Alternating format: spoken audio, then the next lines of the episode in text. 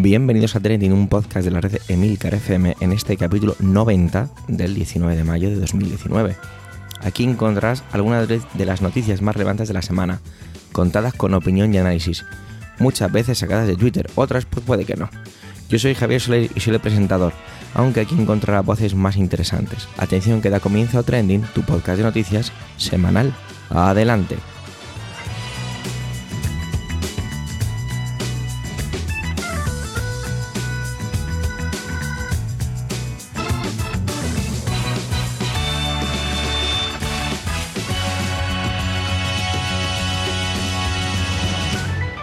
Bueno, como habréis podido percibir en el inicio, en la cabecera inicial, mi voz está muy cansada. Y es que no hace ni 24 horas estaba haciendo de speaker en un evento en mi trabajo durante más de 6 horas hablando y gritando por un micrófono. Así que os pido disculpas porque si normalmente me pongo nervioso al hablar o me quiero adelantar y dar algún tono, hoy seguramente en este capítulo número 90 pues sea más acuciado. Si es así, pues os pido ya perdón desde el principio. Y es que decimos ya que llevamos 90 capítulos y la verdad es que es espectacular. ¿Qué rápido pasa el tiempo o no? Bueno, es un poco extraño, ¿no? Como dijo aquel loco, el tiempo es algo relativo. José Miguel y Antonio han traído intervenciones que según Antonio se complementan. Y bueno, la verdad es que sí, en cuanto os diga los títulos de cada uno. Por ello, vamos a empezar con José Miguel, que habla sobre el socialista Eguiguren, y seguidamente, sin que vuelva esta voz rota, lo hará Antonio sobre Josu Ternera, ¿vale? Lo único que vamos a hacer es hacer la pausa con las entradillas musicales. Una vez oído el título de las intervenciones, como os decía, pues habéis adivinado que lógicamente están relacionadas. Por ello, adelante José Miguel, adelante Antonio.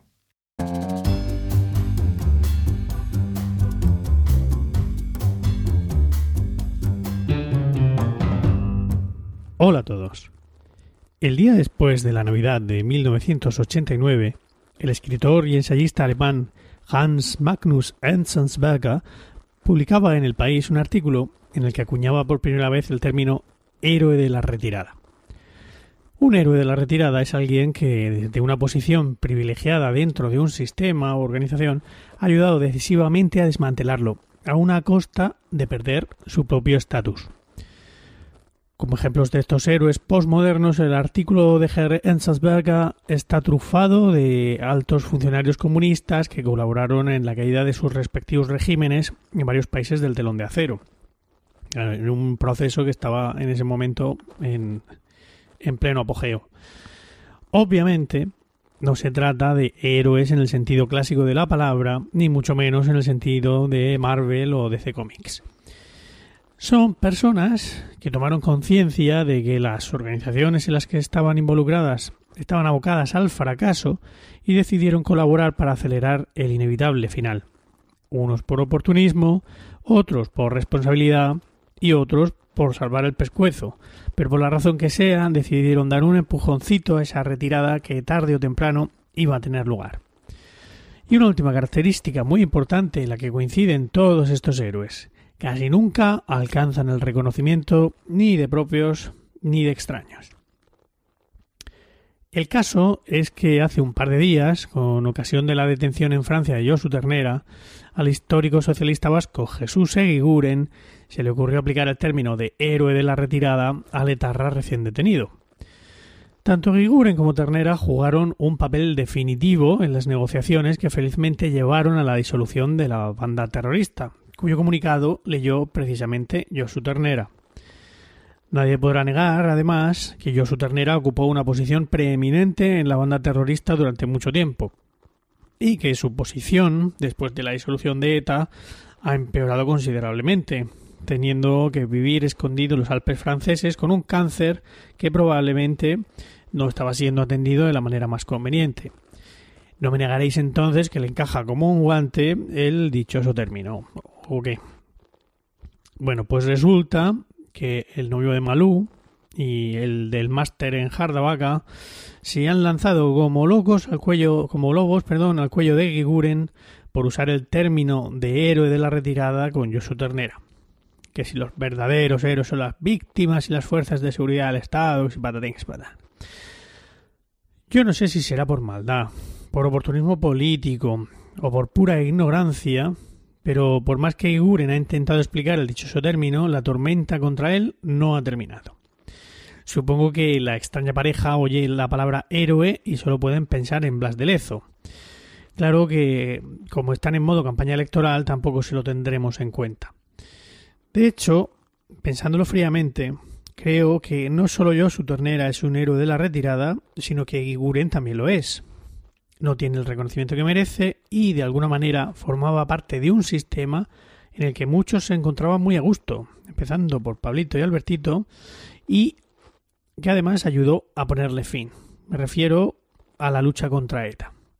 Y prueba de lo a gusto que estaban algunos con ese contexto de la lucha contra ETA es que más de 9 años después del último asesinato de ETA, que fue en marzo de 2010 en Francia, siguen hablando del tema en sus mítines como si estuviéramos a principios de los 80.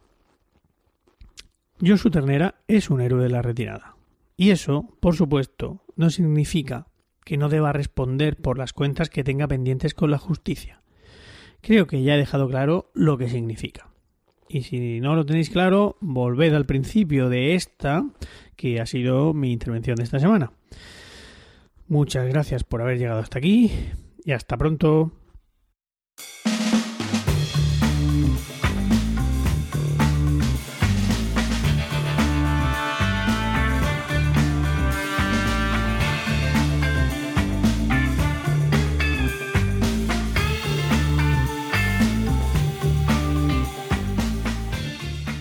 Saludos, soy Antonio Rentero del podcast Preestreno y esta semana en Trending no voy a hablaros ni de cine ni de series de televisión. Quiero hablaros de la detención de Josu Ternera, histórico dirigente de la banda terrorista ETA, que ha sido recientemente detenido en el sur de Francia. Parece que, aunque lleva ya unos cuantos años sin matar, y básicamente se puede decir que la banda terrorista ETA está desarticulada e inactiva, ello no quiere decir que debamos olvidarnos de perseguir a quienes en su día fueron miembros activos de la misma, dirigentes que señalaban a quien había que quitarse de en medio y, en cualquier caso, responsables de una u otra forma de esa sangrienta historia que permanece enraizada junto a las últimas décadas de la historia de España. En este caso, quiero destacar lo relevante que sigue siendo para las fuerzas y cuerpos de seguridad del Estado atrapar a algunos de los miembros más significados de esta banda, que todavía continúan fuera del alcance de la justicia, en un hecho muy concreto. Si no sabéis los detalles más concretos de esta detención, os diré que ha sido en las puertas de un centro sanitario donde acudía Josu Ternera para un tratamiento para el cáncer que, según parece, está sufriendo. El dato que conocía la policía era ese, que iba a hacerse una revisión médica, pero no sabían exactamente el momento ni el lugar. Para ello, para poder atrapar a alguien de quien solo sabes que va a ir al médico, desde luego una de las estrategias sería tratar de atinar, tratar de averiguar el dato concreto de a qué médico, qué día y a qué hora y en qué lugar. Y había otra opción, que era la que planteaba, por un lugar más dificultades de tipo logístico, pero desde luego eliminaba los posibles errores y que, ahondando en la investigación, pudiera llegar a darse cuenta a alguien de que se estaba preparando esa operación. Se decidió simplemente, con todas las comillas posibles, controlar todos los centros sanitarios posibles dentro del área en la que se suponía que se ocultaba Josu Ternera. Estamos hablando de establecer unos dispositivos de seguimiento y vigilancia policial en más de medio centenar de hospitales y centros sanitarios. Es decir, no estamos hablando de una operación pequeña, estamos hablando de movilizar a un número muy numeroso de efectivos que tuvieran que montar además un dispositivo discreto de vigilancia en torno a esos centros y que en diversos casos no es solamente tener unos coches aparcados fuera en las inmediaciones de un centro sanitario esperando reconocer a la persona a la que quieres detener, sino que dentro del propio centro tienes que disponer de alguien que se hace pasar por un lesionado, por un herido, que llega con el brazo en cabestrillo, fingiendo que se le ha salido de sitio el hombro, en fin, cualquier tipo de dolencia que te pueda llevar a urgencias y estar más o menos justificado el que estés merodeando por esa zona, y luego que seas capaz de reconocer a la persona a la que vas a detener y que puede haber cambiado de aspecto. Por muy vigilado que lo tengas, siempre puede haber algo que te despiste y siempre puedes cometer algún error. Esto en el cine lo hemos visto mucho, ¿no? Ese típico error, el llevarte la mano a la boca y hablar por un micrófono oculto y que alguien se dé cuenta, lo detecte y salga huyendo. Es decir, que se corrían muchos riesgos. Pero la operación ha salido bien. Ha salido bien y evidentemente has tenido que fallar en 49 puntos de vigilancia para que en uno de ellos acertaras. Y además corriendo el riesgo de que por alguna cuestión, ese día, esa hora y en ese centro, al final no acudiera nadie por diversas circunstancias. Imagínate que a Josu Ternera ese día pues tiene fiebre o le da una diarrea o se rompe un dedo del pie y no puede andar y dice, bueno, voy a esperar más mañana a ver si se me pasa el dolor y entonces voy. Es decir, que había una cantidad enorme de variables para que una operación tan amplia encima no saliera bien y que encima pudiera despertar las sospechas y alertar al detenido. Finalmente, y por fortuna, se le ha podido detener. Quizá esto supone un certificado más que habría que añadir a la defunción de ETA. Creo que son ya muy escasas las posibilidades de que vuelva a la lucha armada y creo que tenemos que felicitarnos y sobre todo tenemos que felicitar a las fuerzas y cuerpos de seguridad del Estado y a la justicia española que poco a poco lo han ido logrando. También, en cierta medida, a algunos políticos, a algunos partidos que han conseguido de alguna manera arrinconar, si bien no del todo, al brazo político que le daba soporte a esa ideología. Es innegable que, de alguna manera, si no ETA, sus herederos continúan en las instituciones y además desde un momento en el que todavía no estaba tan claro el fin de ETA. Es decir, les hemos dado un poco de aire antes de ahogarlos del todo. Y aquí ya hay opiniones para todos los gustos de si esto ha sido una buena estrategia, una mala estrategia. Pero en cualquier caso, por suerte, como digo, ya no parece que vaya a haber ni más atentados, ni más muertes, ni más violencia por parte de ETA. Pero el hecho de que haya quedado atrás en el tiempo esa actividad, como digo, no supone relajarse en cuanto a perseguir a los delincuentes que todavía no han sido puestos a disposición de la justicia y sobre todo a esclarecer esos más de 300 asesinatos de ETA en los que todavía no está claro quién es el responsable, en los que todavía no está claro quién lo ordenó y quién lo ejecutó. Es decir, todavía quedan más de 300 muertes en las que aún no sabemos quién es el culpable, a quién se le debe atribuir y, por supuesto, esto lo que significa es que son asesinatos que han quedado sin castigo. ¿Se ha acabado ETA? Sí y no.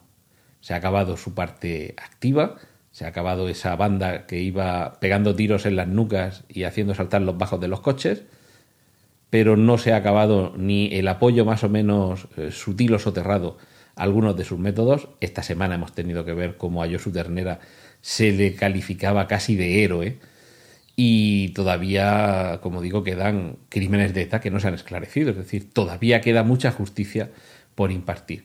Así que sirva como ejemplo de que no debe ni la sociedad ni sus instituciones dormirse en los laureles de pensar que ETA haya sido derrotada, porque todavía queda mucho pasado que esclarecer y me parece que no se dan las condiciones como para que hablemos ni de un perdón ni de un olvido cuando quedan tantas muertes con unos culpables que todavía desconocemos quiénes fueron y, por supuesto, asesinatos, delitos en los que la justicia todavía no ha podido hacer cumplir su deuda con la sociedad a quienes los perpetraron. Pero en cualquier caso, bien detenido está Josu Ternera. Enhorabuena a ese despliegue, como he dicho, alrededor de más de medio centenar de centros sanitarios para acertar en cuál es en el que iba a aparecer.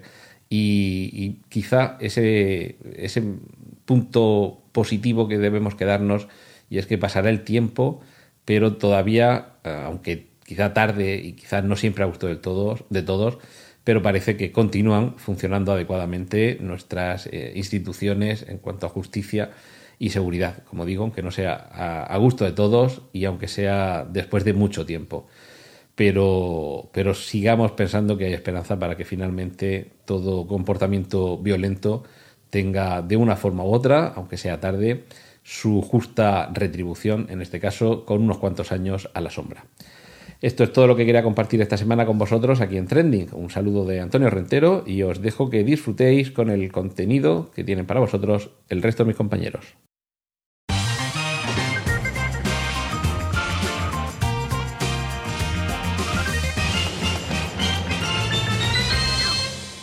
Ya adelantaba la semana pasada, o no sé si lo adelantaba mucho, pero bueno, que sabía que me iba a costar traer algo porque no tenía demasiado tiempo. Como he dicho, pues ayer estuve en un evento muy grande que organizamos en mi trabajo y que me ha ocupado durante muchos meses. Lo llevábamos preparando desde enero. Pero bueno, por eso también este podcast ha salido en horario de tarde, aunque nos gusta más traerlo en el horario de antes del aperitivo del domingo. Pero bueno, ¿qué le vamos a hacer? Y esta vez hice algo que de vez en cuando hacemos, ¿no? Yo creo que mis compañeros también lo hacen, y es ir directamente a darle al botón de explorar en la interfaz de Twitter para ver qué es lo que se está cociendo, cuáles son los trending topics, ¿no? Y la lista que yo me encontraba cuando le di en ese momento fue lo siguiente, me encontré, y era el gesto de Madonna con la bandera palestina en Eurovisión. La verdad es que ni me acordaba de Eurovisión ni sabía que Madonna participaba en ella, para que os hagáis una idea. La lista continuaba con Amancio Ortega, Italia, Juego de Tronos, y empezaban a sucederse nombres de futbolistas, supongo que por la hora en la que le di al botón. Volví y dije, bueno, vamos a ver qué pasa con Amancio Ortega. Cualquier persona de España sabe quién es este hombre, ¿no? Es el dueño y fundador de uno de los mayores gigantes de la ropa en el mundo, el grupo Inditex. Supongo que cuando eres multimillonario te vuelves famoso, quieras o no. No lo sé, quizá esto sea un poco una afirmación gratuita, pero siempre me ha parecido que eres más susceptible de serlo, ¿no? Y quizá, y digo quizá, y repito quizá, Amancio sabe que si va a estar en boca de la gente, pues prefiere estarlo de alguna manera más positiva. Bueno, puede ser.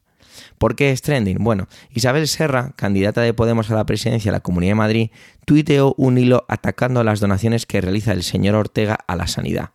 Voy a citar el primer tuit del hilo, ¿vale? Solo el primero. Abro comillas. La sanidad pública no puede aceptar donaciones de Amancio Ortega. Se debe financiar con impuestos, los mismos que esquiva y elude Inditex. 600 millones en 3 años. Abro hilo. Y yo cierro las comillas. Luego os dejo el enlace con el hilo completo en las notas del episodio, ¿vale? Aunque os adelante un poco lo que dice, ya que son solo 5 tuits. Cita el ahorro en sanidad comparado con otros países, lógicamente España está a la cabeza en ello, define que las donaciones son algo muy personal mientras que la sanidad es un derecho, que no puede depender de la caridad.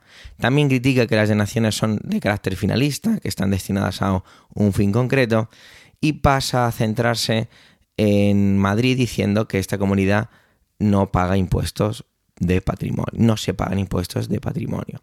El último tuit es, bajo mi opinión, repito, mi opinión, un mensaje de campaña donde reivindica su modelo de sanidad pública y universal, finalizando con un hashtag propio de una campaña y un vídeo con titulares sobre sus propuestas de sanidad.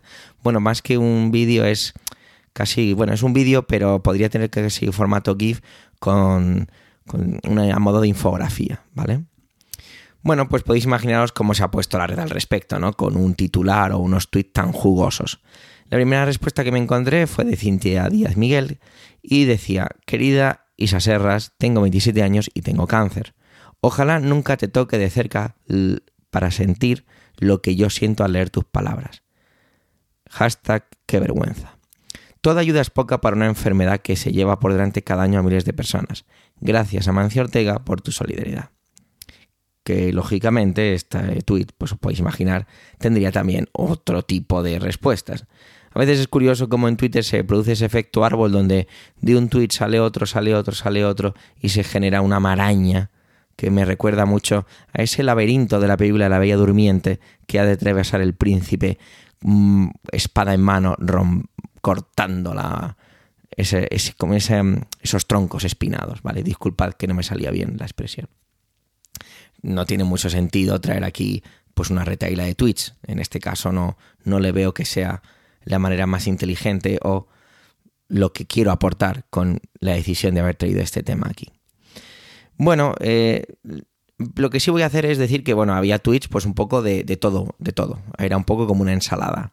Había gente que sí, que valoraba esas donaciones. Había gente que simplemente se pasaba a defender la postura de una sanidad pública. Y bueno, yo creo que iba un poco... Va un poco con una intención muy clara, ¿vale? Y es que creo que el primer tuit es una obra de ingeniería. Muchas veces vemos a los políticos cometer errores, meteduras de pata, pero en otras ocasiones se ven contestaciones, afirmaciones, titulares, en los que está todo construido como una obra de ingeniería, donde cada letra, cada coma, cada expresión está utilizada muy, muy, muy conscientemente. Y yo veo eso aquí, veo una carrocería reluciente y confirmo esa sospecha cuando leo el último tuit, que también puedo calificar como calificaba anteriormente de mensaje electoral, pero que califico también como perfectamente redondo y construido. Pero esto que acabo de decir no es nada malo, es una descripción. Me parece genial que Isabel Serra y su equipo utilice cualquier estrategia, o utilice este tipo de estrategia, mejor dicho, para llamar la atención de su foco de votantes. Bueno, más que genial, que decía, me parece necesario, si es que quiere ganar las elecciones a la presidencia de la Comunidad de Madrid. Por lo tanto, me parece muy bien utilizar este tipo de mensajes. O más que utilizar este tipo de mensajes, el cómo los has construido. Porque a la que nos fijamos mínimamente, lo que ha hecho Podemos con esta, a través de, porque esto no lo habrá hecho ella sola, estoy convencido que será un equipo de personas, está relacionando la sanidad pública con el impuesto de patrimonio, con los impuestos en sí y la privatización que realizó el PP en el pasado en esta comunidad. Es una estrategia de verdad redonda. No hay cinismo en esta afirmación que estoy utilizando ahora, que a veces cuando utilizo el humor tengo que especificarlo porque entiendo que no me conocéis y por lo tanto puedo decir cosas que no son muy percibidas con ese humor negro del que a veces hago gala. Mirad, os voy a decir que voy a hablar de mi opinión acerca de todo esto, directamente. Mi opinión. Me desnudo entre vosotros. Tranquilos, que no hay mucho que ver. Yo abogo por una sanidad pública. Creo que el Estado debe ser el mecanismo de control a través de los presupuestos de esta sanidad pública. Pero bueno, venga, vamos a soñar. Imaginemos que en este país existe una sanidad que podríamos hacer, por decirlo de una manera muy utópica, está en superávit. Es decir, que lo tiene todo. Creo que es algo muy complicado en la sanidad, pero bueno, que lo tiene todo. Desde la más absoluta tontería que es tener una silla de espera hasta las más novedosas avances contra enfermedades raras, lo que sea. ¿Qué habría de malo en recibir más equipación, ¿no? Más equipamiento? Pues nada, ¿no? Ya está. En una situación real como es la que tenemos ahora, estamos muy lejos de eso. De hecho, estamos en una situación pues bastante mala. No hemos parado de recibir todo tipo de denuncias por parte de los trabajadores de la sanidad pública y vemos los recortes en los presupuestos. Tampoco hay que ser muy Sherlock para todo esto. Qué bien, ¿no? Que alguien que tiene una posición económica pues le apetezca coger y donar. Pues oye, pues gracias, ya está. Gracias, un saludo y vamos a utilizarlo para curar a nuestros enfermos, ¿no? Pero en ningún momento voy a defender ni defiendo. Y creo que sería un error que se espere o se pretenda financiar algo tan importante como es la sanidad a través de las donaciones. Habría que estar un poco, pues no sé, desequilibrado para llegar hasta ese punto. Y ahí es donde yo critico las afirmaciones que se utilizan en este tuit. Si Inditex no está al día con el pago de sus impuestos, que pase por caja y punto. Hay mecanismos para ello. Para eso está la justicia, ¿no? Si en Madrid no está regulado el impuesto de patrimonio, bueno, pues ahí tenemos las urnas dentro de poco, revisemos los programas electorales y si consideramos que es una máxima prioritaria, y vuelvo a utilizar y a decir que no estoy siendo cínico en esto, creemos que tiene que aplicarse, bueno, pues votemos a aquellos partidos que vayan a aplicarlo y ya está, y que se aplique.